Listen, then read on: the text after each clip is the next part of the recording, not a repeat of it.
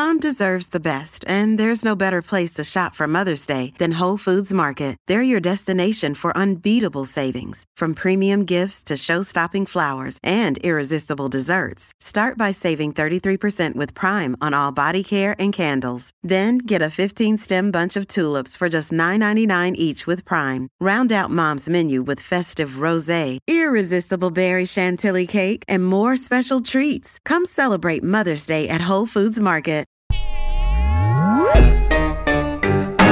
The matter what matters to you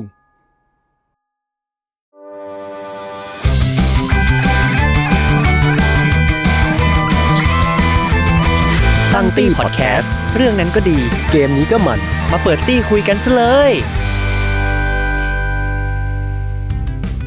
วัสดีครับ ยินดีต้อนรับเข้าสู่รายการตั้งตี้เรื่องนั้นก็ดีเกมนี้ก็มันมาตั้งตี้คุยกันซะเลย ครัครับผม สวัสดีครับ วันนี้เราอยู่กับใครบ้างฮะอ้นจาก The Matter ครับ ครับ ส่วนผมฟ้าฟอร์ดจาก The Matter เช่นเดียวกันครับ รายการนี้เกี่ยวกับอะไรครับพี่ฟ้าตั้งตี้พอดแคสต์รายการนี้เนี่ยผมขอ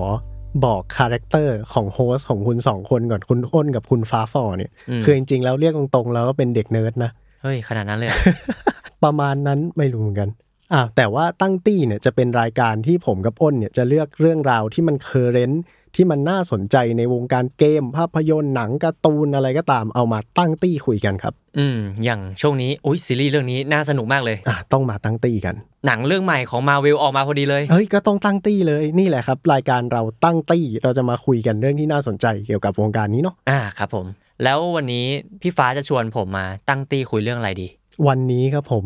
บอกได้เลยว่าเราอัดประมาณวันที่6เนาะอืมเพิ่งผ่านมาเหตุการณ์ยิ่งใหญ่ของโลกใบนี้เลยก็คือ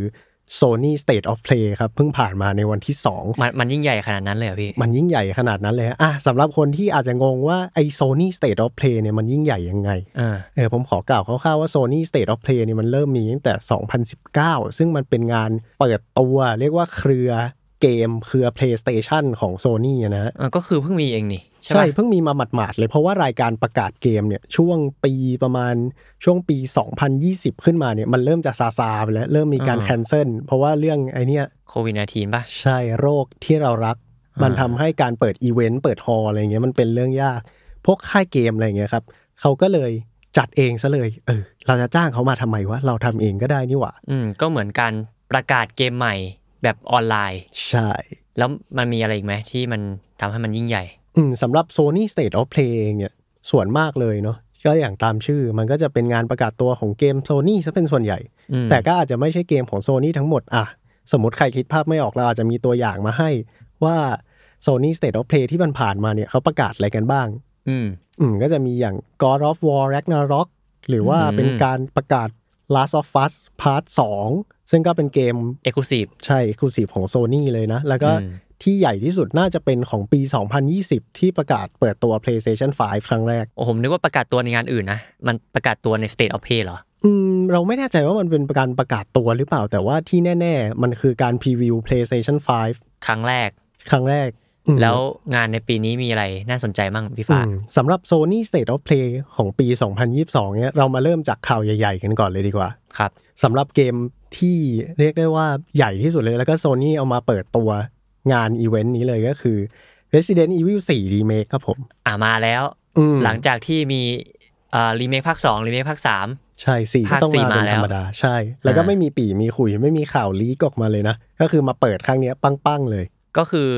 คนก็เดาได้แหละว่าเดี๋ยวรีเมค4ก็น่าจะมา แต่ไม่รู้ว่าจะมาเปิดในงาน State of Play นี้ ใช่แต่ไม่คิดว่าจะมาเปิดตัวใน State of Play ซึ่งก็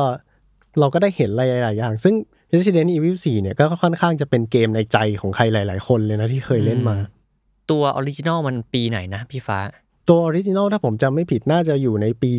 2006 ตอนแรกอยู่ใน GameCube ก่อน Nintendo GameCube เครื่องเกมมันจะเหมือนหม้อหุงข้าวอะแล้วก็มีหูหิ้ว ถ้าเคยเห็นแบบยุคเพลย์หนึ่งแล้วแบบเอ้ยทำไมเพลย์หนึ่งอันนี้แม่งเครื่องหนาๆ แปลกๆ นั่นแหละครับ คือ GameCubeอ่าอ่าอ่าอืม ตอนแรกเนี่ยก็ Resident Evil 4 ก็เป็น Exclusive ของอันนี้ จนเกมคิวมันขายไม่ออกก็เลยเริ่มมาลง Play 2 PlayStation 2 ก็น่าจะเป็นที่ทุกคนน่าจะได้เล่นกัน แล้วก็หลังจากนั้นก็ไปลงวีลงอะไรมั่วซั่วไปหมดเลย ผมถ้าจำไม่ผิด Resident Evil 4 น่าจะมีใน iPhone ด้วยมั้งยุค iPhone 3อะแต่ว่าอาจจะเป็นพอร์ตแบบอันเล็กๆ อะไรอย่างเงี้ยก็คือ Resident 4เนี่ยจริงๆ แล้วมันก็วางจำหน่ายในหลาย ๆ เครื่องเนาะ เราไปเล่นในไอ้ Nintendo Switch ตอนนี้ก็มี อืมอาจจะสงสัยว่าทำไม Resident Evil 4 เนี่ยมันถึงได้มีคนชอบคนที่เป็นแฟนคลับเยอะขนาดนี้นะ อืม เพราะว่า Resident Evil 4 มันเป็นภาคแรกที่ทำให้ไอซีรีส์ของ Resident Evil เนี่ยมันค่อนข้างจะ modern ขึ้น มีการใช้มุมกล้องจากข้างหลังอะไรอย่างเงี้ย แล้วก็เนื้อเรื่องอะไรอย่างเงี้ย อ๋อ คือก่อนหน้านี้มันเป็นแบบ CCTV ป่ะใช่มุมกล้อง ใช่ CCTV เนาะ กล้องมันจะล็อกล็อกๆแต่ว่าภาคนี้ก็จะเปลี่ยนมุมกล้องแล้วก็ อีกอย่างที่สำคัญก็คือ Resident Evil 4เนี่ยเป็นจุดเปลี่ยนสำคัญของไอซีรีส์เนี่ย Resident Evil ที่ทุกคนน่าจะรู้จักกันดีเนาะอืมอืมสมมติถ้าเปรียบเทียบซีรีส์ Resident Evil เป็นหนัง Marvel เนี่ยเออ Resident Evil 4เนี่ยน่าจะเป็นเหมือน Avengers ภาคแรกเลย ก็คือเหมือนการที่ถ้าเทียบในมาเวลก็คือการมารวมกันทำให้มันยิ่งใหญ่เห็นไหมใช่ ซึ่ง Resident Evil 4 ก็คือเป็นจุดเปลี่ยนสำคัญที่ซีรีส์จากซีรีส์เกมผี CCTV เนี่ยกลายเป็นอ่าซีรีส์เกม Survival Horror และที่มีความ action เข้าไปอ่าด้วยอะไรอย่างนี้ ซึ่งภาคต่อๆมาก็พยายามจากตรงนี้เหมือนกันภาค 5 มันก็มีกลิ่นของภาค 4 พัฒนามา ใช่ก็ต้องบอกได้ว่า Resident Evil หลังจากที่มี Resident Evil 4 มาเนี่ยไม่เหมือนเดิมอีกแล้วเออเออเออเป็นจุดเริ่มต้น ของยุคสมัย Resident Evil ให้คนรู้จักมากขึ้น ก็เป็น Modern Resident Evil เนาะและส่วนตัวรีเมคของ Resident Evil 4 เนี่ยเขาปล่อยอะไรมาบ้าง อืมที่เราจะเห็นได้ง่าย ๆ เลยก็คือการ redesign ของ character หลักเนาะ Leon S. Kennedy อืมซึ่งเป็นฮีโร่ของภาคนี้เลย อืมอืมอืมแล้วก็ ดีดีไซน์ของแอชลีย์ซึ่งในภาคเก่าๆเนี่ยอาจจะเป็นเหมือนแบบว่าเด็กผู้หญิงแบบว่าใสๆใส่เสื้อสกอตแบบกางเกงขาสั้นเลยลีออนช่วยด้วย ใช่ลีออน help แต่ว่าภาคนี้เนี่ยจะเป็นแบบว่าเข้มๆหน่อยละใส่แจ็คเก็ตตัวใหญ่ๆอะไรอย่างนี้ แล้วเขามีออกมาด้วยนี่จำชื่อไม่ได้เหมือนกันแต่มีคนที่แสดงเป็นแอชลีย์ภาคเนี้ยเหมือนประกาศออกมาแล้วว่า เขาอะเป็นคนแสดงเป็นแอชลีย์เองเป็น motion capture อ้าวเหรออันนี้ใช่อันนี้ผมไม่รู้เนี่ยช่วงเนี้ยเขาแบบไปตามไอจีน้องคนนี้ใหญ่เลย เขาบอกเลยว่าคนนี้ทำให้แอชลีย์ไม่น่ารำคาญอีกต่อไป ตามความฝันวัยเด็กเนาะเออตอนเด็กๆเป็นติ่งแอชลีย์ตอนนี้ก็มาแบบว่าตามแอชลีย์ใน Resident Evil 4 Remake เอออืมซึ่งทางทีมพัฒนาเนี่ยเขาก็ได้บอกมาว่าไอ้ Resident Evil 4 Remake ตัวเนี้ยมันจะเป็นการรีเมคที่ไม่ได้เหมือนเดิม 100%แต่ว่าจะมีการ เปลี่ยนเกม เปลี่ยนการควบคุมเกมให้มัน modern มากขึ้น แล้วก็เปลี่ยนธีมให้มันเข้ากับยุคสมัยมากขึ้น ซึ่งผมบอกเลยว่า ถ้าคุณกลับไปเล่น Resident Evil 4 ธรรมดาตอนเนี้ยมันอาจจะรู้สึกแปลกๆ แล้วเพราะว่าเกมมัน campy เหี้ยๆยังไงยังไง campy แบบนี่ว่ายังไงคุณเดินเข้าไปในปราสาท แล้วก็อยู่ดีๆมีหุ่นยนต์ยักษ์วิ่งตามหลังคุณเข้ามา แล้วคุณก็ต้องวิ่งหนีอะในเกมเออ Resident Evil อะเอออืม ถ้ามันออกมายุคนี้ในรีเมค มันคงจะแบบว่าเอ้ยจั๊กจี้แปลกๆว่านี่กูดู Stranger Things อยู่หรือเปล่าวะอะไรอย่างเงี้ยเออก็ประมาณนี้เนาะสำหรับที่ปล่อยออกมาไม่เยอะมาก เป็นแค่ trailer นิดเดียว เป็นแค่น้ำจิ้มให้คนที่ยังคิดถึงนะแบบไฮแบบอุ๊ยอยากเล่น Resident Evil 4 อะไรอย่างงี้ ซึ่งไอตัว developer ของ Resident Evil เนี่ยเขาก็สลับกันออกมาเนาะสำหรับภาคหลักภาคต่อไปกับ ที่เขาจะรีเมคใช่ไหมอืมถ้าผมจำไม่ผิดทีมรีเมคนี้น่าจะเป็นทีมที่ทำรีเมคของภาค 2 กับภาค 3 แต่ว่าเป็นภาคอืมรีเมคของ 2 เป็นส่วนใหญ่ ที่โยกมาอืมทำ Resident Evil 4 ผมไม่แน่ใจว่าเมนเกมหรือว่า Resident Evil 7 เนี่ยเขาได้ใช้ทีมนี้หรือเปล่านะอืมพี่ฟ้าได้เล่น Resident Remake 2 กับ 3ป่ะ ผมว่าอืม3มันสั้นไปนิดนึงว่ะ ใช่แต่ว่าส่วนตัวเราอะไม่ได้เล่นแต่ว่าเราตามเออเออสำหรับเออ Resident Evil 3 ก็มี backlash เยอะ เพราะว่าไอตอนที่เขาพัฒนาขึ้นมา ถ้าเราจำไม่ผิดเราไปอ่านข่าวมาเหมือน Resident Evil Remake ของ 2 กับ 3อะเขาพัฒนาเข้ามาคู่กันแล้วมันเหมือนดูดผู้พัฒนาเข้าไปแบบว่าผสมปนเปจนแบบมันมันไม่ได้ทำให้เต็มที่ป่ะใช่ มันทำให้ภาค3มันอาจจะเกิดปัญหายังไงก็ตาม ก็คือมันไม่ใช่เกมที่ไม่ดีหรอกแต่ว่ามันอาจจะไปได้ไม่สุดเหมือนรีบเข็นออกมา อืมอาจจะพูดประมาณนั้นก็ได้ว่ารีบเข็นออกมา หรือว่าการพัฒนามันแบบมีปัญหาอะไรอย่างเงี้ยขัดขากันเองอืมแต่ว่าภาค4รีเมคเนี่ยน่าจะได้มีเวลาทำพัฒนากันเต็มๆเลยล่ะอะก็มีมีลุ้นอะว่าเราจะได้เล่นอย่างเต็มอิ่มสำหรับอืมแฟนเกม Resident Evil มีความหวังที่ดี4แต่ยังไงแฟนๆ Resident Evil ก็น่าจะซื้อกันอยู่แล้ว อืมผมว่าน่าจะซื้อแล้วนะอืมแฟนๆ Capcom มันแบบว่า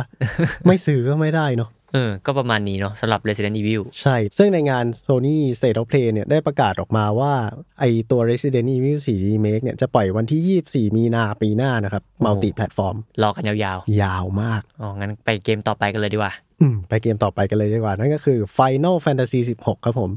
16 คือภาคใหม่เลย ใช่ใหม่ล่าสุดเลย ถ้าผมจำไม่ผิดน่าจะปล่อย trailer ออกมาประมาณกลางปีที่แล้วอืม แล้วก็ปีนี้เนี่ยก็เป็น trailer ใหญ่ แล้วก็มี gameplay ให้ดูนิดนึง ซึ่งสำหรับคนที่อาจจะไม่ได้สนใจตัว Final Fantasy เฮ้ยแบบผมไม่ชอบเล่นเกม RPG อะไรอย่างเงี้ยอาจจะแบบข้ามๆไป แต่ผมบอกได้เลยว่า ภาคนี้เนี่ยน่าสนใจครับ ตรงไหนครับ ตรงไหนครับ เพราะว่า Final Fantasy 16 เนี่ยไม่ได้ใช้ทีมพัฒนาหลักของ Square Enix นะแต่ว่าใช้ทีมที่พัฒนา Final Fantasy 11 กับ Final Fantasy 14 มาทำอันนี้ผมไม่ได้เป็นแฟน Final Fantasy ก็เลยไม่รู้ว่าแต่ละภาคมีอะไรบ้างเนาะแต่จริงๆแล้วมันก็ไม่ได้ต่อกัน อืมใช่ก็คือ Final Fantasy เนี่ยถ้าเกิดว่าใครอยากเล่นภาคไหนก็คือหยิบขึ้นมาได้ได้เลย อ่าผมไม่ใช่แฟนผมหยิบ 12 มาเล่น ก็จะไม่ไม่ต้องไปตาม Final Fantasy 4ถูกป่ะอืมใช่ไม่ต้องไปตามภาคหนึ่งภาคอะไรก็ตาม แต่ว่าอ่าที่เรายก 11 กับ 14 ขึ้นมาเนี่ยเพราะว่า Final Fantasy 11 กับ 14 เป็นเกมออนไลน์เว้ยอ่าผมตามอยู่เพราะว่า มันมีซีรีส์ของญี่ปุ่นอะที่เป็นคุณพ่อเล่นกับลูกอะเอ้ยอันนี้เราไม่รู้น่ารักอะเป็นพ่อกับลูกเล่น Final Fantasy ด้วยกันอะมันเป็นย่างเงี้ยเหรอมันมีทั้งเวอร์ชันหนังกับเวอร์ชันซีรีส์พี่ มันเป็นแบบคุณพ่อนักรบแห่งแสงอะไรสักอย่างแล้วเป็นแบบเหมือนพ่อเขาเกษียณอะพ่อเขาเป็นโรคอะไรสักอย่างแล้วเขาเกษียณออกมา แล้วแบบวัยเด็กลูกเขาเล่นเกมกับพ่อเป็น Final ภาคหนึ่งมั้งอืไม่แน่ใจ แต่พอพ่อเกษียณออกมาเขาซื้อ Final ให้พ่อเล่นอืมซึ่งเป็นเกมที่เขาเล่นอยู่แล้วอะซึ่งเป็นเกมออนไลน์อ่าซึ่งเป็นเกมออนไลน์ทำให้ เขาสามารถปลอมตัวไปเจอพ่อเขาได้ อ๋อ ก็คือลูกไม่ได้บอกพ่อว่าเราเจอกันในเกม แต่ว่าเออแค่แอบเอาเกมมาให้พ่อแล้วก็แบบว่าเฮ้ยพ่อไอดีเลยว่าจดแล้วไปเจอกันในเกมเออเราะไปไรงี้ยเล่นกันเหมือนแบบเมื่อก่อนเขาเล่นกับพ่อแล้วแบบภาค 14เขาก็มาเล่นกับพ่ออีกครั้งหนึ่งในแบบออนไลน์ แล้วก็มาเจอกันโดยที่ไม่ได้บอกว่าเป็นเป็นลูกเป็นพ่อขาลูกกันเออเออเฮ้ยเออน่ารักนะเออโหใจฟูอยู่ว่าดีปะดีดีสนุกนะมันมีทั้งแบบหนังและแบบซีรีส์ผมดูแบบหนังไปไม่ได้ดูแบบซีรีส์ก็ไปตามกันได้ มีใน Netflix นะ น่าจะชื่อ Final Fantasy XIV ก็คือ 14อืม Dead of Light ไอตัว Dad of Light เนี่ยน่าจะเป็นเวอร์ชันซีรีส์ ถ้าเป็นเวอร์ชันภาพยนตร์จะเป็น Brave Father ครับ อืม ประมาณนี้เช่นแล้วเขาก็ใช้ภาพในเกมเลยวะใช่เขาเป็นแบบภาพในเกมเลย ไปสู้ boss ไปตี boss กัน แล้วก็เป็นแบบคุณพ่อออก skill แบบในนั้นเลย น่าสนใจดีนะว่าทีมที่ทำเกมออนไลน์ออกมาแบบเนี้ย อะ ไม่แน่ ใน Final Fantasy 16 อาจจะมีเรื่องราวพ่อลูกเล่นเกมกันก็ได้ใครจะไปรู้ อันนั้นน่าจะยาวอีกเรื่องหนึ่งเลยอืมอืมเรามากลับมาที่ Final 16 กันดีกว่า ว่าในงาน State of Play เนี่ยเขาประกาศอะไรออกมาบ้าง ก็ใน trailer เนี่ย Final Fantasy 16 ก็จะเป็น high ค่อนข้างจะ high fantasy เนาะแล้วก็จะเน้นไปที่การแบบ summon เรียกสัตว์ประหลาดมาสู้กันอะไรอย่างเงี้ยอืมเฮียผมดู trailer ผมนึกว่าแม่งดูหนังก็อดซิล่าคือแม่งมีแต่แบบว่า summon ตัวใหญ่ๆซัดกันแบบตึกสามชั้นอะไรอย่างเงี้ยก็ ว้าวดีนะ ผมว่าไม่ได้เห็นภาพอะไรอย่างเงี้ยใน Final Fantasy มันค่อนข้างจะนานอยู่เหมือนกัน อืม ซึ่ง 16 นี่มันออนไลน์ปะ16 ออฟไลน์ครับ เป็น Final Fantasy ภาคหลักเลย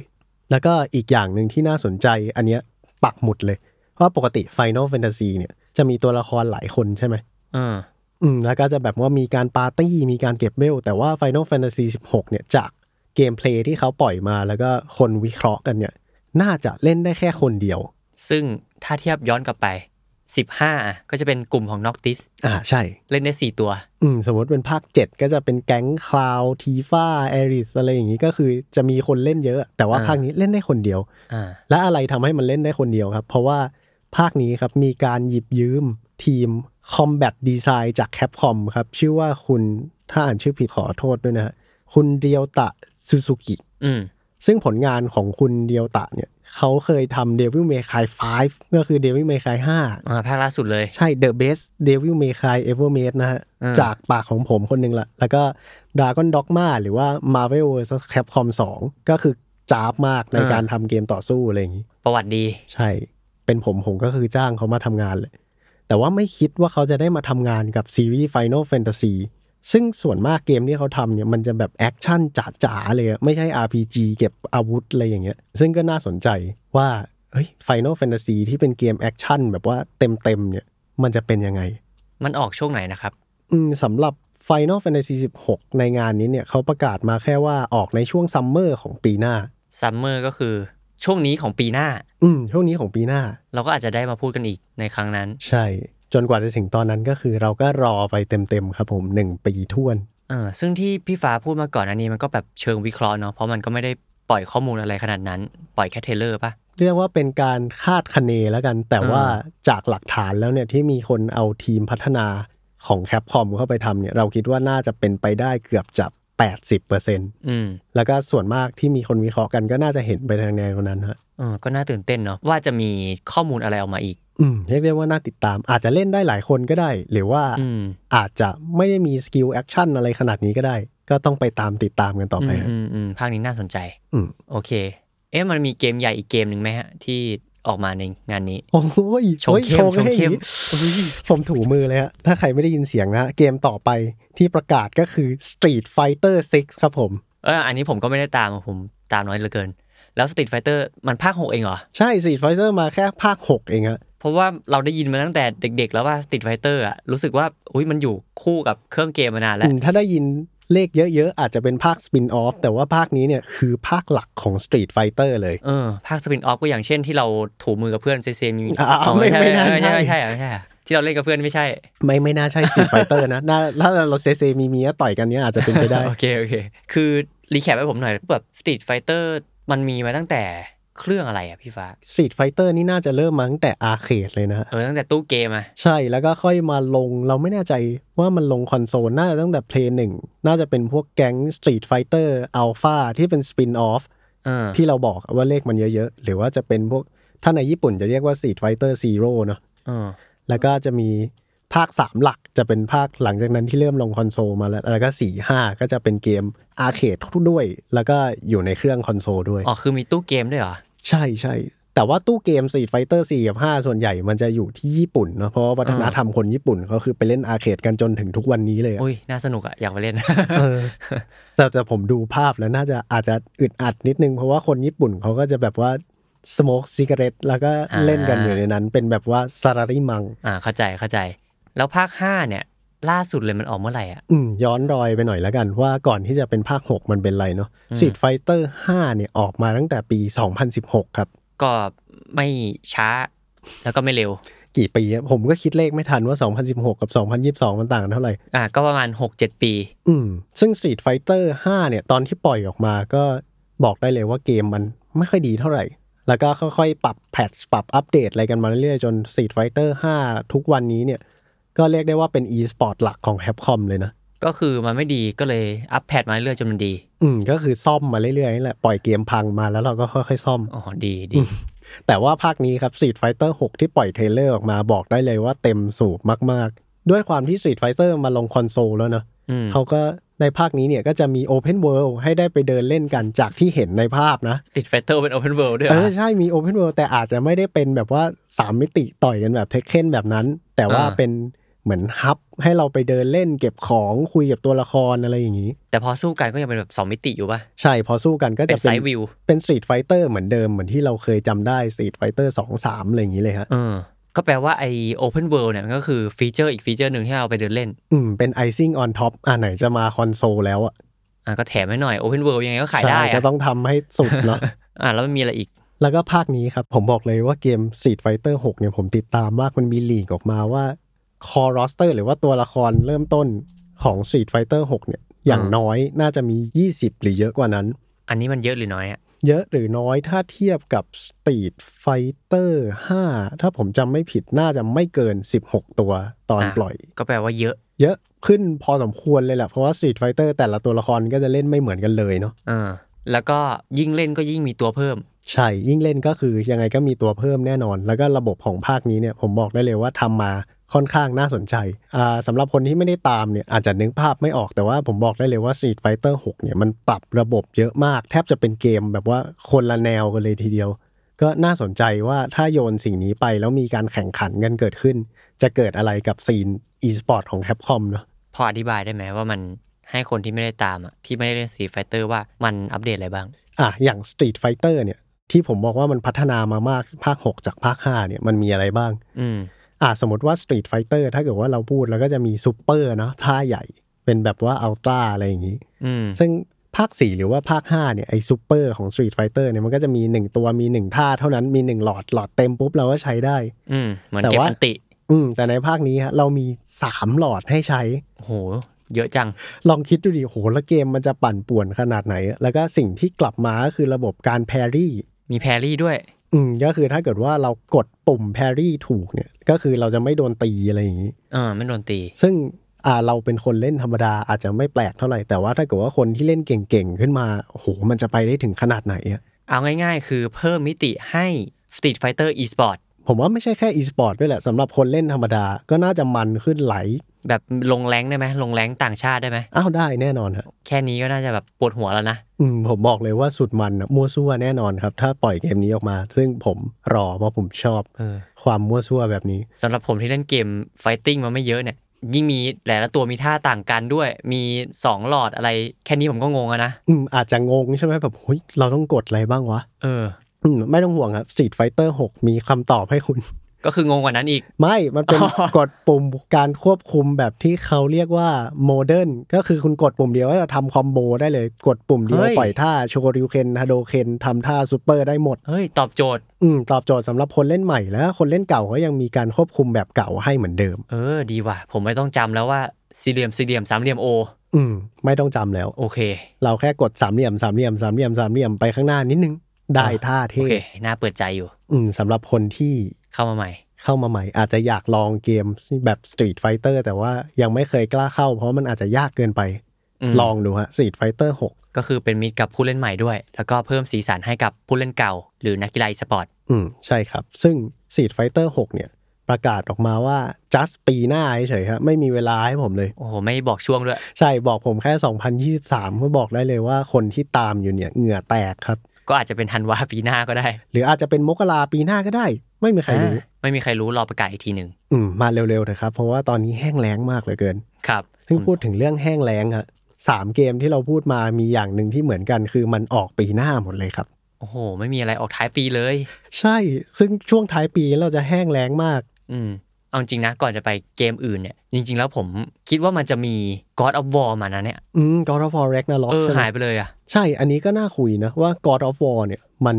ประกาศถ้าจะไม่ผิดมันน่าจะปล่อย teaser ประกาศว่ามีเกมปีที่แล้วใช่ไหมเหมือนว่าจะวางขายปีนี้ด้วยนะ จริง ๆ แล้วอะแต่ว่าอันนี้ก็น่าสนใจว่า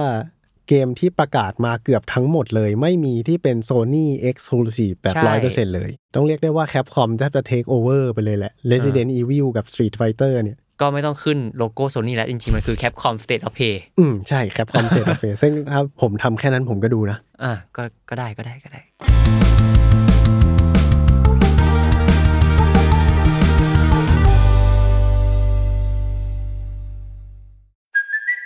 it's Kaylee Cuoco for Priceline. Ready to go to your happy place for a happy price? Well, why didn't you say so? Just download the Priceline app right now and save up to 60% on hotels. So, whether it's Cousin Kevin's Kazoo concert in Kansas City, go Kevin, or Becky's Bachelorette Bash in Bermuda, you never have to miss a trip ever again. So, download the Priceline app today. Your savings are waiting. Go to your happy place for a happy price.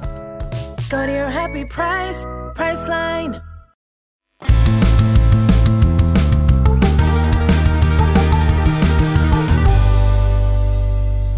กลับมาที่เรื่องของเราดีกว่าครับ แล้วปีนี้เราจะได้เล่นเกมอะไรบ้างอะจากมางงานประกาศครั้งนี้ ผมรอแล้วอืมอย่างแรกเลยอาจจะไม่ใช่เกมสำหรับคุณ แต่เป็นเกมสำหรับผมแน่นอน Spider-Man Remaster ครับผมเอ้ยมันคือเกมสำหรับผมเอ้ยไม่คุณต้องเล่นไปแล้วดิไม่แต่มันก็ผมเชี่ยวชาญไง อ๋อ ใช่ อะ Spider-Man Remaster ครับผม ซึ่งสิ่งเนี้ยเนี่ยมาประกาศไม่ได้มีอะไรมาก แค่บอกว่าจะมีการ Remaster Spider-Man ของ PlayStation 4 เนอะอ่าเป็น Exclusive ใช่ จะมีการปล่อย Remaster มาลง PC พร้อมกับ DLC ทั้งหมดคุณอ้นคิดไงบ้างครับผมคิดว่าอ่าถ้าตัดเรื่องความขี้งกในการให้มันอยู่แค่โซนี่ด้วยความเอ็กซ์คลูซีฟนะอืมผมคิดว่าดีนะ ที่คน PC อะเกมเมอร์ PC จะได้เล่น Spider-Man อะมันเป็นเกม Spider-Man ที่ Open World อะความ Open World มันคือหัวใจของ Spider-Man เลยนะ อืมจริงการในแบการบว่าที่เราเออเหวี่ยงใยอะไรอย่างงี้ใช่ไหมโหนใยไปมา ถ้าแบบภาคก่อนๆมันอาจจะไม่ได้ขนาดนี้หรือเปล่าผมไม่แน่ใจ เพราะว่ามาเล่นภาคนี้พันภาคแรก Spider-Man มันจะมีเกมที่ควบมากับแก๊ง Spider-Man Sam Raimi เลยก็คือเป็น Open World เหมือนกัน แต่ผมบอกเลยว่าจากที่ผมดูเนี่ยมาเนี่ยแม่งเท่สู้ Spider-Man Insomniac ไม่ได้เลย บอกเลยว่าโคตรเท่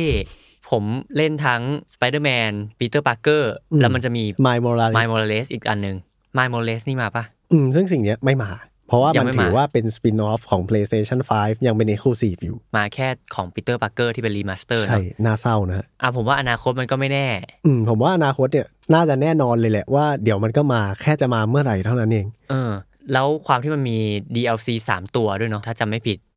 มันเป็นเกม Spider-Man ที่ดีที่สุดแล้วก็ไม่รู้ดิผมติ่งสไปเดอร์แมนคุณไม่ใช่ติ่งสไปเดอร์แมนหรอกคุณนะติ่งมาเวลคือ แค่โหนใยไปมาก็สนุกแล้วอะอืมในเกมนี้อะแล้วมันมี quest ต่างๆ อย่างเช่น มันก็จะ spin ไปแบบ เอ้ย ฉากนี้เราต้องเล่นเป็น MJ อืมหรือว่าระหว่างที่โหนไปเรื่อยๆ เนี่ย เราจะมีเหมือน quest รองให้เราตามรอย Black Cat อะอืมซึ่งเป็นผู้ร้ายตัวหนึ่งหรือเปล่า อันนี้ผมเข้าใจถูกไหมเป็นคู่รักอีกคนหนึ่งของอืม Peter Parkerเอ้ยพ่อหนุ่มคาสโนวา Peter Parkerเออก็ประมาณนี้ก็คือความเห็นของผมคือ เป็นโชคดีของชาว PC ที่ได้เล่นเกมนี้ อืมใช่แล้วผมบอกเลยว่าเราจะได้ไปเหวี่ยงใยกันแบบ 4K 120เฮิร์ตซ์หรืออะไรก็ตามตามที่คอมคุณจะสามารถทำได้ อืม ซึ่งคุยต่อนิดนึง อืม ไอ Sony Exclusive เนี่ย เหมือนมันก็จะเริ่มทยอยลง PC เรื่อยๆ เนาะใช่ผมว่าเป็น move ที่เป็นการเรียกว่า counter ของ Microsoft แล้วกัน เพราะว่าเกม Microsoft Exclusive ทุกเกมลง Windows หมดเลย เพราะว่ามันเป็น Microsoft Windows อืม แต่มันก็มีเหลือความ exclusive นิดนึงตรงที่มันอาจจะแบบคุณเล่นใน PS5 ไป 2 ปี PC เพิ่งได้เล่นอย่างงี้ป่ะ อืม ต้องเรียกว่าเป็น time exclusive เนอะก็คือ exclusive แค่อะกึกหนึ่งแล้วก็อะอะอะอะปล่อยไปเล่นก็ได้อีกเออปีสองปีอะไรอถ้าย่างคุณเงี้ยอยากเล่น day one ก็มาซื้อเครื่องเอาดิอืมแต่คุณหาไม่ได้นะ เพราะพ่อค้ารีเซลอยู่ เศร้าอะ โอเค แล้วก็พูดถึง Spider-Man เนี่ย เหมือนว่าปีหน้าก็จะมี Spider-Man 2อืม ซึ่งเป็น Spider-Man จากสตูดิโอนี้แหละ Insomniac ลง PlayStation 5 ถูกไหม ซึ่งเป็นใช่ภาคเต็มไม่ใช่สปินออฟ ใช่ เพราะมีตัวอย่างมาแล้ว แล้วก็มี Venom ด้วยอืมก็จะเราอาจจะได้เล่นเป็นทั้ง Peter Parker Miles Morales หรือไม่แน่เราอาจจะได้เล่นเป็น Venom ด้วยโหถ้าเราได้เล่นเป็น Venom ด้วยนะครับ ผมบอกเลยว่า โคตรมันฟิน แต่ยังไม่แน่เพราะว่ามีแค่ trailer ออกมานิดเดียวอืมอะคุณอาจจะเป็นติ่ง Spider-Man แต่ผมบอกเลยว่าผมแบบว่าไม่ได้ชอบ Spider-Man แต่ผมเป็นติ่ง Venom ไม่ใช่หนังนะ หมายถึงตัวละคร เพราะว่ามันแบบอ่าอ่ามัมันเท่อะมันเป็นanti-hero อืมก็ประมาณนี้สำหรับ Spider-Man ที่จะลงในคอมนะครับสำหรับ Spider-Man Remaster ตัวนี้เนี่ยประกาศออกมาว่าจะออกมาใน PC 12 สิงหานี้นะครับ อดใจรอกันอีกเอ้ยไม่นาน แป๊บเดียว แป๊บเดียวเท่านั้นเลยอะครับผม แล้วก็อีกเกมหนึ่งจากค่ายโซ n y แท้ ๆ เหมือนกันก็คือ Horizon Forbidden West ครับผม ผมรู้ว่าคุณต้องเคยเล่นมาแล้วเกมนี้ เฮ้ย ผมเล่นแล้วอืมแต่ว่าผมเล่น ไปไม่ไกล เพราะว่าผมไปติดฟีฟ่าซะก่อน ผมเข้าใจความรู้สึกการที่เล่นเกมดีไม่จบครับ แต่ว่าในงาน Sony State of Play เนี่ยเขาก็มาประกาศว่า Horizon Forbidden West เนี่ยอ่าจะมีการปล่อยอัปเดตสำหรับคนที่เล่นจบไปแล้วก็คือ New Game Plus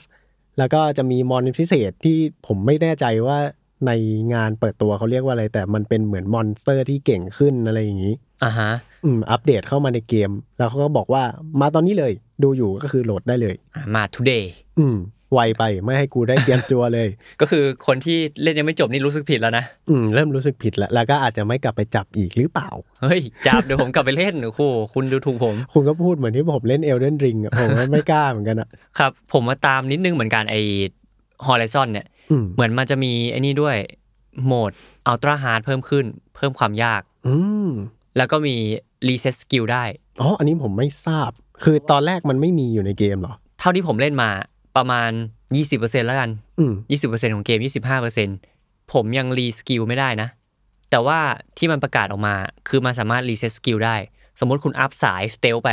อะไม่ชอบโอ้ยไม่ชอบเลย เราเก่งแล้วเราจะไปอัพสายบ้าพลัง อืมอยากเป็นบรูซลีเออสายยิงเก่ง สาย combat skill แล้วนอกจาก Horizon Forbidden West ที่มีอัปเดตมาเนี่ย ผมไปเห็นอีกอันหนึ่งมาก็คือ Horizon Call of the Mountain มันคือเกม VR อืม VR PlayStation VR 2 ซึ่ง Horizon นี่ก็จะเป็น Exclusive ให้ Sony ด้วย แปลว่าจะเป็น Exclusive ให้ VR 2 PlayStation ใช่ ผมรู้สึกว่าไอ Horizon Call of the Mountain เนี่ยน่าจะเป็น Exclusive ของ PlayStation VR เนอะอืม ซึ่งอันเนี้ยผมไม่รู้เรื่องเลยมันทำไมมันอยู่ดีๆ มันเป็นปีนเขาแล้วมันมีแบบว่า The Snake เข้ามาคว่ำเรือนั่นคืออะไร คือมันอยู่ใน Horizon Forbidden West ป่ะ เท่าที่ผมดูมอนนะ มันก็เป็นมอนที่อยู่ใน Forbidden West อะผมไม่ได้เล่น Zero Dawn ผมเล่นมานิดเดียว แต่มอนที่โผล่มามันค่อนข้างอยู่ใน Forbidden West นะ ไม่แน่ใจเหมือนกันว่าที่ตั้งของเอ่อ Call of the Mountain มันอยู่ในภูมิภาคอะไรอืมอาจจะเป็นเหตุการณ์ที่เกิดขึ้นหลังจาก Forbidden West หรือเปล่า คือมันเป็นได้หมดเลยทั้งที่อาจจะเกิดก่อน Zero Dawn ก็ได้ หรืออาจจะเกิดหลัง Forbidden West ก็ได้ครับแต่ที่เราเห็นก็คืออยู่ในโลกของ Horizon แล้วอะ ก็ไม่แน่ใจเหมือนกันว่าไทม์ไลน์มันอยู่ตรงไหน อืมยังไม่แน่ใจก็เรียกได้ว่าปลายเปิดสำหรับเกมนี้เนาะอืม Horizon Call of the Mountain เนี่ยอืมก็น่าสนใจน่าติดตามเนอะแล้วก็นอกจาก Horizon Call of the Mountain ครับ มีเกมของ PlayStation VR ที่เปิดตัวว่าจะมี support สำหรับ PlayStation VR 2 แน่นอน อืม เหมือนเขาพูดมาสี่เกมใช่ไหม ใช่ มี Resident Evil Village หรือว่า Resident Evil 8 นะ ที่จะมี support ให้ PlayStation VR 2 แน่นอน ก็คือ เป็น Ethan Winters ที่โยนปืนไปมา อืมอีผมงงมากเลยมันโยนปืนสลับกับมีดแล้วก็ถือปืนคู่ได้ด้วยนะเฮ้ยผมสผมสงสัยอย่างหนึ่งตรงที่อาวุธเรามันจะมีเยอะหรือเปล่าอะอืมผมว่าน่าจะแบบว่าน่าจะน่ากลัวน้อยลงหลาย step เลยละถ้าเกิดว่าเราเล่น VR ได้อะถือได้สองปืนอะพอมันเราควบคุมเองด้วยมือมันแบบอาวุธอาจจะเปลี่ยนไปประมาณหนึ่งหรือเปล่าอืมผมว่า balance ต้องเปลี่ยนเนาะไม่งั้นกระสุนมันอาจจะน้อยเกินไปหรือเปล่าสำหรับเกม VR ก็ไม่แน่ใจ ก็ ไปตามดู trailer กันได้ครับสำหรับ Resident Evil Village อืมผมว่ามีอะไรให้คุยเยอะนะสำหรับ trailer ที่ว่ามาสักครู่ของ Resident Evil Village แล้วก็มี Walking Dead Saint and Sinner ซึ่งอันเนี้ยเป็นภาค 2 เป็นอืมเกม Zombie Survival เหมือนกัน ซึ่งถ้าผมจำไม่ผิดเนี่ย ภาคแรกก็ลง PlayStation VR เหมือนกัน อืม แล้วก็มี No Man's Sky อืม No Man's Sky เกมคัมแบ็กแห่งแบบว่า แห่ง 5 ปีหรืออะไรก็ตามอะไม่หยุดพัฒนาสักที อันนี้ผมก็ไม่ได้เล่นมันเป็นยังไง No Man's Sky อืม No Man's Sky ก็จะเป็นเกม Space Sim แบบว่าขับจรวดอยู่ในอวกาศแล้วเราก็ไปซื้อขายของขุดเหมืองหรือว่าจะเป็นแบบว่าเป็น pirate เป็นแบบว่าเป็นตำรวจอะไรก็แล้วแต่คุณ ซึ่งผมก็ไม่ได้เล่นภาคหลักของ No Man's Sky นะ แต่ผมดู trailer ของที่มันเป็นเวอร์ชัน VR มันแบบระเบิดมันน่ารักมากเลยอะมันแบบก้อนๆระเบิดอะไรก็ไม่รู้อะใช่ใช่เกมมันจะแบบว่า ใสๆนิดนึงไม่ได้ไม่ได้ดูยากขนาดนั้น แล้วก็จะค่อนข้างแบบว่าสีสันแบบว่าสดอะ No Man's Sky อาจจะเปรียบเทียบได้กับเป็น Minecraft Minecraft in Space บางคนเขาก็ Space นิยามให้ Minecraft ใช่ ซึ่งพอเป็น VR ก็ ก็น่าสนใจว่าเขาจะทำยังไงให้มันได้หมดทุกฟังก์ชันเนาะเออเออก็สี่เกมที่พูดมาก็น่าจะเป็นเหมือนเขาเรียกว่าอะไรอะ จุดตั้งต้นของเกม VR ในยุคใหม่ พูดได้ไหมเอ๊ะก็ น่าจะได้ก็ต้องต้องบอกได้ว่าต้องรอดูว่า PlayStation VR 2 เนี่ย จะมาในราคาอะไรยังไง หรือว่าสเปคมันจะดีแค่ไหน อ่าครับ อาจจะเป็นจุดเริ่มต้นของเกม VR generation ใหม่ก็ได้อ่า Next ใคร Gen จะไปรู้ VR อืมอะแล้วก็อีกอันหนึ่งครับ ติ่งสุดท้ายก็คือ The Callisto Protocol เป็นเกม Space Horror Sci-Fi อ่า ตอนผมดู trailer อันนี้อันแรกอะโอ้ยผมพูดในใจเลย Dead Space บอกว่าวะ อืมใช่ อันเนี้ยกระดูกสันหลังเขาแบบว่ามีสีสีๆเหมือน Dead Space ด้วยนะ คือมันแบบอยู่ในอวกาศต่อสู้กับสัตว์ประหลาด แบบตุ้งแช่ตุ้งแช่นิดนึง อืมซึ่งมันไม่แปลกเลยที่มันจะมีกลิ่นนี้ เพราะว่า director ของเกมเนี้ยก็คือ director ของทีม Dead Space นั่นเองอ๋อผมไม่เหรอผมไม่แน่ใจว่ามีทีมงานที่คาบเกี่ยวกับ Dead Space มากน้อยแค่ไหน แต่ผมคิดว่าน่าจะเยอะอยู่พอสมควร เพราะว่ามันคือ Visceral Games ที่เคยอยู่ EA แล้วโดนยุบไปอืมออกมาทำโปรเจกต์นี้กัน ซึ่งก็น่าติดตามครับสำหรับทีมที่ทำ Dead Space มาเนี่ย ไม่ใช่เกมธรรมดาแน่นอนละเกมเนี่ยอืมแต่บอกได้เลยว่าบรรยากาศเนี่ยดุดิบแล้วก็น่ากลัวมากน่าสนใจสำหรับแฟนๆ Dead Space ก็ได้อะๆอืมสำหรับแฟนๆ Survival Horror หรือเปล่าเออเกมนี้อาจจะเล่นรอ Dead Space ที่จะออกได้ อาจจะเล่นรอ Resident Evil ไปเลยแล้วกัน อะ Dead Space ข้ามๆไปรีเมคไม่รู้จะดีหรือเปล่า อยู่อะกับก็ EA แปลว่ามันจะออกแล้วดิ ถ้าเล่นรอ Resident ได้ อันนี้ผมไม่รู้ว่ามันจะเลื่อนหรือเปล่านะ แต่ว่าในงานเขาเปิดตัวบอกว่าวันที่9ธันวาปีนี้ครับผมอะก็รอสักนิดนึงอืมไม่กี่เดือน ก็กี่เดือนก็หลายเดือนอยู่นะ แต่ว่าก็ยังถือว่าปีนี้อะยังใจชื้นอยู่อ่าแต่ว่าท้ายๆปีนี่อาจจะมีพายุเกมเข้ามาอืมอาจจะมีคู่แข่งเยอะหน่อยเนาะก็ต้องรอดูว่าจะเก๋าจริงหรือเปล่าครับ ต่อไปน่าจะเป็นเกมแบบ indie indie นิดนึงที่ประกาศในงานอืมแล้วสำหรับเกมอินดี้อย่างที่อ้นบอกสเกลเล็ก ๆ เนี่ยมีเกมอะไรที่น่าสนใจบ้าง อันนี้ผมขออนุญาต list ไปเป็นชื่อเกมเลยแล้วกันเนาะอืม อืม เกมแรกนะครับ ก็คือเกม Stray อืมเกมที่เป็นน้องแมวเหมียวสีส้มๆ เดินไปเดินมา ผมบอกเลยว่าทั้งเกมเนี่ยผมยังไม่แน่ใจเลยว่ามันจะให้กูเล่นอะไรวะผมรู้แค่ว่ามันมีแมว แล้วเขาขายแมวแบบว่าสุดเลยนะ ผมว่ามันคือแบบ stealth puzzle อะไรอีกอะอืมอาจจะเป็น stealth แล้วก็อาจจะมี adventure ด้วยหรือเปล่าผมเห็นอ่ามัมันมีการ drop item อะไรสักอย่าง แต่เห็นมันมีแบบการ ทำยังไงก็ได้ให้ไปในพื้นที่ถัดไปอะผมคิดว่ามีความ puzzle นิดนึง อืมผมว่ามันอาจจะเป็นแบบว่า inner ของแมวนะมีความแบบว่าซุกซ่อนเดินไปเดินมาอยู่ตามดาดฟ้าอะไรอย่างเงี้ยเออเออซึ่งถ้าใครชอบแมวผมว่าอะอาจจะไม่ต้องชอบแมวก็ได้ ใครที่ชอบเล่นเกม stealth หรือว่าเล่นเกมที่มันแบบว่าอาจจะ passive หน่อย ไม่ได้ aggressive ไม่ได้สู้กับใคร เกมนี้ก็เป็นอีกเกมหนึ่งที่น่าสนใจครับเออแต่จริงๆแฟนแมวบางคนก็ไม่เล่นเกมนี้นะอ้าวเหรอกลัวเห็นน้องเจ็บ ผมว่าไม่น่าดูแล้วมันแบบบ้องแบวเกินไปอะโอเค เกมต่อไป อืมแล้วก็เกมต่อไปครับ Rollerdrome อันนี้เปิดมาสีสดใสมากเลย มันเป็นเกมแบบว่าที่มีกลิ่นของความแบบว่า 70 80นะเป็น art แบบว่าเป็น cel shade ก็คือเป็นภาพแบบการ์ตูนการ์ตูน เหมือน comic แต่เป็นแอนิเมชันอืมใช่ ซึ่งผมชอบการใช้สีของเขามากเลย ปกติเราพูดถึงเรื่องเลโทรแล้วมันจะเป็นโทนสีนีออนเนาะอืม แต่ว่าอันเนี้ยใช้สีแบบว่าน้ำตาลแดงเหลืองอะไรเงี้ยที่มันจะเป็นโทนแบบเบจเบจหน่อย ซึ่งผมว่าเป็น art style ที่น่าสนใจ แล้วก็ gameplay เนี่ย ผมบอกได้เลยว่าเป็นโทนี่ฮอ k วิดกัน ก็คือเกมสเก็ตแบบมีปืนเออซึ่งเขาเกริ่นมาตอนหัวคลิปของ trailer ว่ามันเป็นกีฬาในปี 2030 อืม เป็น feeling inner หนังแบบว่ายุค 90 apocalypse อะไรอย่างนี้ เออ แล้วเขาจับ 2 อย่างมาอยู่ด้วยกันก็คือ shooting game กับ skate game อ่าผมไม่รู้ว่ามันจะ shoot เท่าไหร่ เพราะว่าผมยังไม่เคยเห็นเขาเล็งปืนเลย แต่ว่าสเก็ตเนี่ยมีแน่นอน เออก็น่าสนุกดีนะ อืมผมว่าน่าสนใจเกมหนึ่งเลย แต่ว่าอาจจะต้องรอได้ไปจับกันจริง ๆ ก่อน เราถึงจะบอกได้ว่า เอ้ย มันน่าสนใจแค่ไหนเออเออเออซึ่งเกมนี้ครับผมจะออกวันที่ 16 สิงหาคมปีนี้ครับผม ไม่นานไม่นานเกินรอ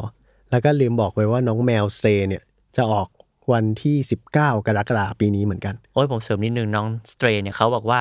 ถ้าคุณมี PlayStation Plus ตั้งแต่ Extra ขึ้นไปเนี่ยสามารถเล่นได้เลยอืมก็คือ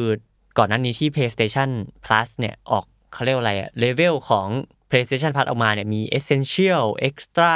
เอ่อ Deluxe เนี่ยอ๋อ PlayStation Plus มันมีเป็น tierด้วยเหรอ มีเป็น tier แล้วล่าสุดปล่อยออกมาแล้ว Essential ก็คืออันเดิม อืมเอ่อ Extra ก็คือมีเกมให้เล่นประมาณหนึ่ง PS4 PS5 อืมอย่าง Death Stranding Director Cut คุณก็เล่นได้ ถ้าอะคุณเล่นได้เต็ม ๆ เลยอ่าถ้าเกิดว่าคุณมีแพ็กเกจนี้ ใช่หรือ Returnal ที่มันมันออกมาพร้อม ๆ กับ PS5 เนี่ยก็เล่นได้ อืมคุ้มอยู่เหมือนกันนะ แต่ผมไม่รู้ว่ามันแพงเปล่าวะ ปีละ2,000อืมจุกจุกจุกอยู่แต่ว่าเกมที่ให้เล่นก็เยอะอยู่ อยู่ที่ว่าคุณมีเวลาเล่นเกมมากน้อยแค่ไหนนั่นเองๆอืม ถ้าเกิดว่าจะไปลองเนี่ยก็อาจจะต้องไปศึกษากันดีเออๆว่าคุ้มไหม อันนี้เดี๋ยวเราอาจจะพอยพูดทีหลังก็ได้ แต่ว่าสิ่งที่ผมจะพูดก็คือไอตัว Extra ที่ผมพูดไปเมื่อกี้อืมที่มันมี Library Game อะถ้าคุณเป็นสมาชิกตั้งแต่ Extra ขึ้นไปเนี่ยอืมคุณจะสามารถเล่นน้อง Stray ได้ได้เลยเออคุณก็ไม่ต้องซื้อเกมนี้ คุณรอเล่นเพราะว่าคุณเป็นสมาชิกของ PlayStation Plus Extra อืมแล้วงี้ถ้าผมไม่ได้เป็นแล้วอะถ้าผมสมัครปีเดียวอะอะผมก็ไม่รู้เหมือนกัน มันอาจจะเป็นเกมเช่าก็ได้อืมเท่าที่รู้เหมือนจะเป็นเกมเช่านะ ก็คือถ้าไม่เป็นสมาชิกแล้วก็จะเล่นเกมนั้นไม่ได้อืมเท่าที่รู้นะครับ ประมาณนี้ โอเค ต่อจาก Roller Drome ต่อมาเกมนี้ผมบอกได้เลยว่า น่าสนใจแบบแปลกๆครับ Ether Night อันนี้เขานิยามเลยนะฮะในในการงานแถลงข่าวว่าเป็นแอคชั่นเกม and dating sim collide เอ้ยเป็นเกม action ที่มาชนกับเกมจีบสาว มันอยู่ด้วยกันได้ไงเนี่ยช่องนี้เนี่ย เรียกว่าไม่มีคำจะอธิบายมันแล้วกัน คือยังไงอะคือคุณไปฟันคอศัตรูเสร็จแล้วก็มาเป็นไงอะเอาเอาหัวมาอย่างเงี้ยถ้าถ้าดูจากใน trailer แล้วให้ผมอธิบายอะมันก็ประมาณนั้นเลยนะเว้ยมันก็คือฟันดาบเสร็จแล้วก็ไปจับมือสาวอะไรเงี้ยแล้วก็แบบเฮ้ยอุ้ยきみのとอะไรอย่างเงี้ยแบบเฮ้ยเธอ แบบว่าขอยืมมือไปฟันปีศาจหน่อยอะไรอย่างเงี้ยแบบว่า แต่เปิดมานี่ trailer คือพระเอกแขนขาดเลยนะ อืมเปิดมาคือพระเอกขาดผมยังไม่รู้อะไรเลย แล้วก็อยู่ดีมันก็งอกแขนใหม่แบบ Evangelion อะแบบว่ามีมีหัดบ้าบออะไรไม่รู้แล้วก็อยู่ดีก็ไปจีบสาวเลย ผมไม่รู้เลยว่าเกิดอะไรขึ้นในเกมนี้ คือที่ดู gameplay เนี่ยพอเข้าใจในมุม action อืมเพราะมันก็เป็นกลิ่นของแบบ JRPG อยู่แล้วอืมแต่จีบสาวกับ action ที่ผม นึกไม่ค่อยออก มันจะไปอยู่ด้วยกันได้ยังไงใช่ปะเออ คงต้องรอดูกันอีกทีหนึ่งอาจจะมีข่าวออกมาเพิ่มเติมก่อนเกมออกเกมออกเมื่อไหร่อะสำหรับ Ether Night อนจะออกต้นปีหน้า ก็แปลว่าอาจจะมีข่าวออกมาก่อน อืมก่อนที่มันจะออกเนี่ยเราอาจจะรู้แล้วก็ได้ว่ามัน action กับจีบสาวรวมกันอยู่ได้ยังไงวะอ่า ก็เป็นอีกแนวหนึ่งที่เรียกว่าน่าสนใจไหมเออเรียกว่างงงๆแล้วกันแต่ก็อาจจะติดน่าตามลองอ่าอืมอะครับ โอเค แล้วก็เกมต่อไปครับ Tunic ที่เป็นเกม isometric style คล้ายๆ Zelda เนอะภาพน่ารักน่ารักอืมก็ออกมาจาก Steam แล้วก็ Xbox มาลง PlayStation แล้วฮะครับ อืม ซึ่งเกมเกมนี้เนี่ย ที่อ้นเคยบอกเราไว้ตอนแรกเรานึกว่ามันเป็นเกมเพิ่งออกมาใหม่ แต่ว่าอ้นบอกว่าเฮ้ย Heartrocker เคยเล่นแล้วพี่ อ่า เคยเห็นเขาเล่นอยู่ เหมือนมันเป็นเกมน้องจิ้งจอกอืม puzzle อะไรสักอย่างไหมแล้วก็มี action ด้วย อืมแต่ก็คือสไตล์แบบว่าน่ารักน่ารักเบาๆเนาะเออภาพน่ารักน่ารัก อืมซึ่งถ้าใครสนใจก็ไปรอติดตามกันได้สำหรับคนที่มีแค่ตัว PlayStation เนาะครับมัจะผมออกกา 27 กันยานี้ ใกล้แล้ว อืม แต่ว่าใครรอไม่ได้ก็ไปเล่นในสตรีมก็ได้ ใช่อาจจะถูกกว่าด้วยซ้ำอ่าครับผม แล้วก็สำหรับเกมสุดท้ายของงานนี้นะก็คือ Season a Letter to the Future เป็นเกมทรายเซลเชดใสๆเหมือนกัน อ่าอันนี้ผมสนใจเป็นพิเศษ อืม เพราะว่าเกมแบบเกมทั่วไปมันจะมีแบบโหมดถ่ายรูปป่ะ อืมเป็น photo mode แบบว่าหลุดมาแล้วเราก็เป็นกล้องลอยๆ ถ่ายรูปตัวละครอะไรอย่างนี้ใช่ไหมอ่าอันนี้ก็มี อืมแต่ว่าสิ่งที่มันมีเพิ่มเติมคือ มันมีอัดเสียงด้วย อืมซึ่งอันเนี้ยผมว่าน่าสนใจว่ามันจะไปรวมอยู่ใน gameplay ของเกมนี้ยังไงวะอ่า ไม่แน่ใจเหมือนกันเพราะ trailer มันปล่อยมาแค่แบบเหมือน simulation ใช้ชีวิตอยู่ในทุ่งนาอืมอ่าผม countryside ผมงงจริงอยู่ดีๆไปคุยกับอาม่าตัวใหญ่เออแล้วก็อยู่ดีก็ปั่นจักรยานไปในสวน แล้วก็ไปถ่ายรูป อัดเสียง แล้วก็จะเป็นแบบ location ต่างๆ ที่ผมงงว่าเอ้ยมันเกี่ยวข้องกันได้ไงว่าโลกนี้มันมีอะไรเกิดขึ้นทำไมมันถึงอยู่ใน setup แบบนี้ได้ คือเราไม่ได้รู้อะไรมากจาก trailer ตัวนี้ แต่สิ่งที่ผมสนใจเป็นพิเศษอย่างที่บอกคือการอัดเสียง ก็ไม่รู้ว่าเขาจะpresent ออกมาในรูปแบบไหนเนาะซึ่งก็น่าสนใจจริง ๆ แล้วก็สิ่งที่ผมชอบอีกอย่างหนึ่งก็คือการถ่ายภาพเฮ้ยเขาจะใช้ระบบอะไรเงี้ยเข้ามารวมกับการอัดเสียงยังไง เพราะว่าจริง ๆ ภาพกับเสียงมันก็เป็น subject ที่น่าสนใจเนอะแล้วผมว่าเกมเนี้ย น่าจะเป็นเกมเดียวเลยแหละ ใน Sony State of Play ปีนี้ที่ค่อนข้างจะ push boundary ก็คือดันขอบเขตระหว่างเกมกับศิลปะ ถ้าเกิดว่าใครที่อยากเล่นเกมที่อาจจะ high concept หน่อย แต่ว่าถ้าคุณใช้เวลากับมันแล้วเขามี reward อะไรให้ ผมว่าเกมเนี้ยน่าจะคุ้มค่าที่จะเล่น อืม ซึ่งมันเกมที่พัฒนาจากแคนาดาด้วยหรือเปล่า อืมผมไม่แน่ใจว่ามันพัฒนามาจากไหน แต่ว่าได้ทุนจากแคนาดา ซึ่งทุนพวกเนี้ยมันก็จะอย่างที่อ้นบอกว่าส่วนมากมันก็จะเป็นพวกหนังอินดี้หรือว่าสื่อ media ต่างๆ ที่มันอืมอืมอืมเป็นแบบว่า indepen dent เนาะครับ ก็ถือเป็นเกมที่แนวใหม่แล้วกันนะไม่แน่ใจว่ามันจะใหม่ได้และน่าสนใจขนาดไหนก็ต้องติดตามดูกับชื่อเกมอะไรนะ กับเกม Season a Letter to the Future ครับผม ครับผมออกเมื่อไหร่ ออกเมื่อไหร่แค่เปิดตัวเฉยๆ ตอนนี้ยังไม่ยังไม่มีบอวักนเลยที่เคาะใช่อ่าหรือไม่มันก็อาจจะพูดเฉยๆ แต่ว่าไม่ได้ขึ้นกราฟิก เพราะว่าผมรีบดูตอนนั้นอ่าโอ้โหไม่รอบคอบเลย อะก็ประมาณนี้มันอาจจะยังไม่ได้ประกาศก็ติดตามข่าวกันอีกทีหนึ่งครับ อืมอะโอเค งั้นเรามาสรุปดีกว่าว่า Sony State of Play ปีเนี้ยมันมีอะไรบ้างอืมสำหรับเกมใหญ่ ๆ นะฮะมันก็จะมี Resident Evil ภาค 4 Remake Final Fantasy ภาค 16 Street Fighter 6 แล้วก็จะมี Spider-Man Remaster ลงให้ PC แล้วก็จะมี Horizon Forbidden West มีอัปเดตใหม่ แล้วก็มีไอตัว Horizon Call of the Mountain เนาะที่เป็นเกม VR ครับ แล้วก็ VR ก็จะมี Resident Evil 8 The Walking Dead Retribution Chapter อืม2มี No Man's Sky อืม ที่ confirm ว่าจะลงให้ PlayStation VR 2 ตัวนี้เนาะซึ่งครับผมยังไม่ปล่อยออกมาใช่แล้วก็ส่วนเกมอินดี้ครับ ก็จะมีเกม Stray เกมน้องแมวเหมียว มี Rollerdrome เกมที่เป็นโทนี่ฮอ k แล้วก็ผสมกับยิงยิงๆเป็นเรโทรนิดนึง Eternights เกมจีบสาว แล้วก็เกมแอคชั่นผสมกัน ที่ไม่มีใครเข้าใจว่ามันคืออะไรครับ Tunic เกมแนว Zelda นะฮะน่ารักใสๆที่จะมาลงให้กับ PlayStation เป็นครั้งแรก แล้วก็เกมสุดท้าย Seasons อะ Letter to the Future ครับ ครับผม แล้วก็ สำหรับ State of Play ปีนี้เนี่ย บางคนก็บอกว่าเป็น best State of Play ever เลย เพราะผมบอกได้เลยว่ามันอิ่มมาก ขนาดนั้นเลยเหรอทั้งๆที่มันไม่มี Sony Exclusive อะนะ อืม มันก็ใช้ได้นะสำหรับการที่มันเกิดมาแค่แบบสองสามปีอะ คิดออกไหมเพราะว่ามันเริ่มครั้งแรก State of Play เปิดมาแค่ 2019เออะงก็คือ best state of play ever คือ คือมึงมีแค่สองสามครั้งเนี่ยอืม ผมก็อาจจะงงๆ อยู่ว่ามันดีกว่า PlayStation 5 ไง แต่ว่าอันนั้นเป็นคอนโซลนะสำหรับคนที่เป็นแฟน Capcom อย่างผมเอง ผมก็บอกเลยว่าอันเนี้ยดีที่สุดที่ผมเคยได้เจอมาละ ก็อยู่ที่แฟนเกมด้วยแหละว่าเขารออะไรอยู่ อันนี้อาจจะแบบตรงใจเขาหรือเปล่าอืมสำหรับผมก็คือแค่ Street Fighter 6 แค่นั้นแหละ แค่นั้นก็อิ่มแล้วอ่าอ่าอ่าแต่ว่าอันนี้ก็เป็นนิมิตหมายที่ดีเนาะเพราะว่าก่อนหน้านี้เนี่ยวงการเกมหรือว่าวงการอิเล็กทรอนิกส์ต่าง ๆ ก็ค่อนข้างจะเจ็บช้ำกับสภาพโควิดเนาะอืม ทำให้เกมหลาย ๆ เกมที่เราอยากเล่น หรือว่าเกมที่เรารอกัน หรือแม้แต่ตัวคอนโซลเองก็ตามถูกเลื่อนให้ช้าไปอืมซึ่งในปีเนี้ยมันก็เลยออกมาแบบตูมตามกันขนาดนี้เพราะว่าอุตสาหกรรมมันเริ่มฟื้นตัวแล้วเนาะอืมอืมแล้วก็อีกอย่างที่สำคัญก็คือช่วงนี้ก็จะแห้งแล้งหน่อยรอปีหน้านะอดทนไว้ มันแห้งแล้งมานานแล้วตั้งแต่ต้นปี ช่วงนี้ช่วงกลางปีก็จะแห้งแล้งนิดนึงอ่าแต่ว่าท้ายท้ายๆปีก็อาจจะมีโผล่มาบ้าง อืมท้ายๆปีก็จะมีเริ่มฝนแรกแล้ว เราก็จะได้ ชุ่มน้ำกันได้ลองเกมอะไรแปลกๆใหม่ๆ เยอะแยะไปหมดอ่าก็รอกันอีกสักหน่อยนะครับสำหรับเกมเมอร์ที่รอเกมใหม่ๆ ที่น่าสนใจ แล้วก็สำหรับใครที่ตอนนี้เล่นเกมบ้าบออะไรรอคอแห้งอยู่นะ ก็คอมเมนต์บอกเรามาได้เผื่อจะเล่นเกมเดียวกันอ่าชวนเราคุยได้เผื่อเราจะยกเรื่องนั้นน่าสนใจเอามาตั้งตี้คุยกันได้อ่าใครพูดน่าสนใจเราก็จะตั้งเลยตี้เลยอ่า พูดชื่อรายการผิดด้วยเรื่องไหนน่าสนใจเราก็จะตั้งตี้เลยอ่าถ้าคุณพูดเก่งเราอาจจะหยิบคุณมาคุยด้วยเลยแล้วกันใช่เราอาจจะเอาคุณมาแทนผมก็ได้ เพราะว่าเออผมพูดไม่ค่อยเก่งเท่าไหร่ขนาดนั้นเลยไม่ได้ คุณต้องอยู่ที่นี่อะโอเคได้ได้ก็ประมาณนี้ครับกับตั้งตี้ EP แรกของเราอืมฝากรายการตั้งตี้พอดแคสต์ได้ครับ ทุกวันพุธ ทุกช่องทางของ The Matter Podcast ครับ วันนี้ผมกับพี่ฟ้าลาไปก่อน คราวหน้าจะคุยเรื่องอะไรฝากติดตามด้วยครับผม ครับ แล้วอาทิตย์หน้าเจอกัน บ๊ายบาย สวัสดีครับ